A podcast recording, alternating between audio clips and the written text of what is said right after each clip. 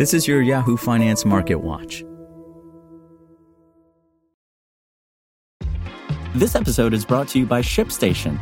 You know, some things take a lot of work, like sending little robots to far off distant planets. And just as that's challenging, so too is running a successful e commerce business, especially when there's so much to do. So I want to introduce you all to ShipStation. Now, I love using ShipStation because of its easy to use dashboard, which makes managing orders and printing labels a breeze and super smooth. Oh, and the customer service is just out of this world. It's exactly what you need to help grow your business. Sign up for your free 60-day trial at shipstation.com slash technews. That's shipstation.com slash technews. This is Yahoo Finance Daily, a daily update on the top business, finance, and stock market news from around the world. Let's jump into today's stories.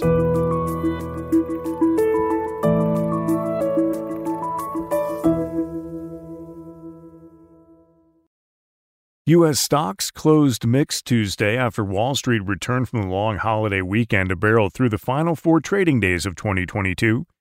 The S&P 500 fell 0.4%, while the technology-heavy Nasdaq Composite slid 1.4%.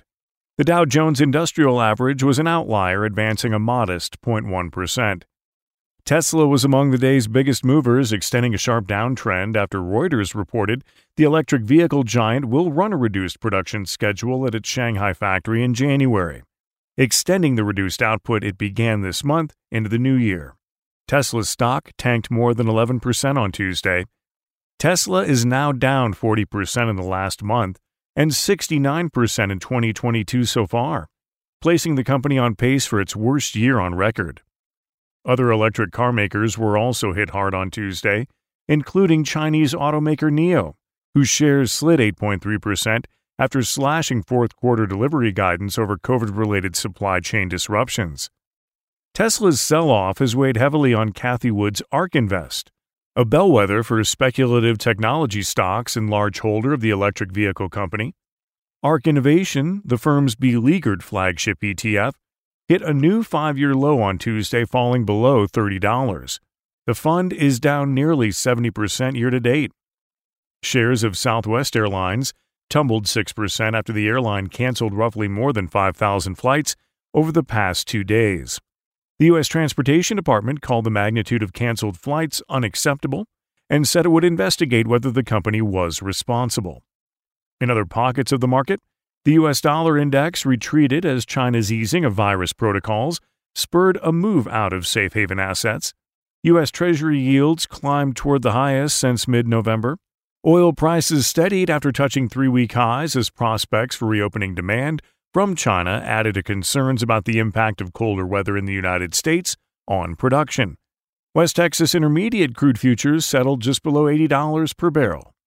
A move by China to scrap quarantine requirements for inbound travelers beginning January 8th had given sentiment a boost earlier in the day, with the country broadening its reopening after three years of zero COVID controls and travel restrictions. The National Health Commission also said Monday that the nation's management of the virus will be downgraded to Category B from the top level Category A. The moves come after an up modest gains Friday that helped the S&P 500 and Dow avert a third straight weekly loss. The indexes advanced 0.6% and 0.5% respectively. The Nasdaq also closed Friday higher but was down 1.5% for the week. Investors have been hopeful a Santa Claus rally can offer some reprieve to equity markets as they head toward their worst year since 2008. The phenomenon, a seasonal rise in the stock market that occurs at the end of December, is typically defined as the last 5 trading days of the year and first two of the new year. Yale Hirsch, creator of the Stock Trader's Almanac, discovered the pattern in 1972. A brutal December, marked by rate and recession fears, has kept selling pressures high all month and dampened hopes for a typical year-end rally. DataTrek's Jessica Rabe points out that the S&P 500 has a meaningfully better win rate and overall average performance following a negative calendar year of less than 10% than ones that post a higher loss and 2022 is poised to end in the latter category.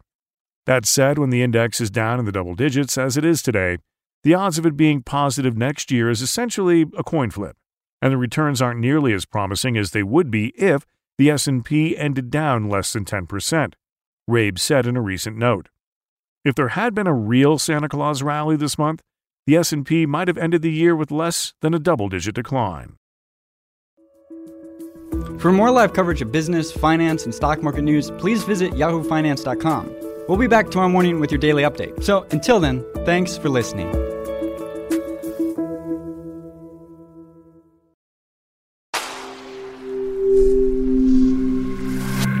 SpokenLayer. Want to learn how you can make smarter decisions with your money? Well, I've got the podcast for you. I'm Sean Pyles, and I host NerdWallet's Smart Money Podcast. Our show features our team of nerds, personal finance experts in credit cards, banking, investing, and more. And they'll help you make the most of your money while cutting through the clutter and misinformation in today's world of personal finance. You'll get clarity on strategies to help you build your wealth, invest wisely, shop for financial products, and plan for major life events. Listen to NerdWallet's Smart Money Podcast wherever you get your podcasts.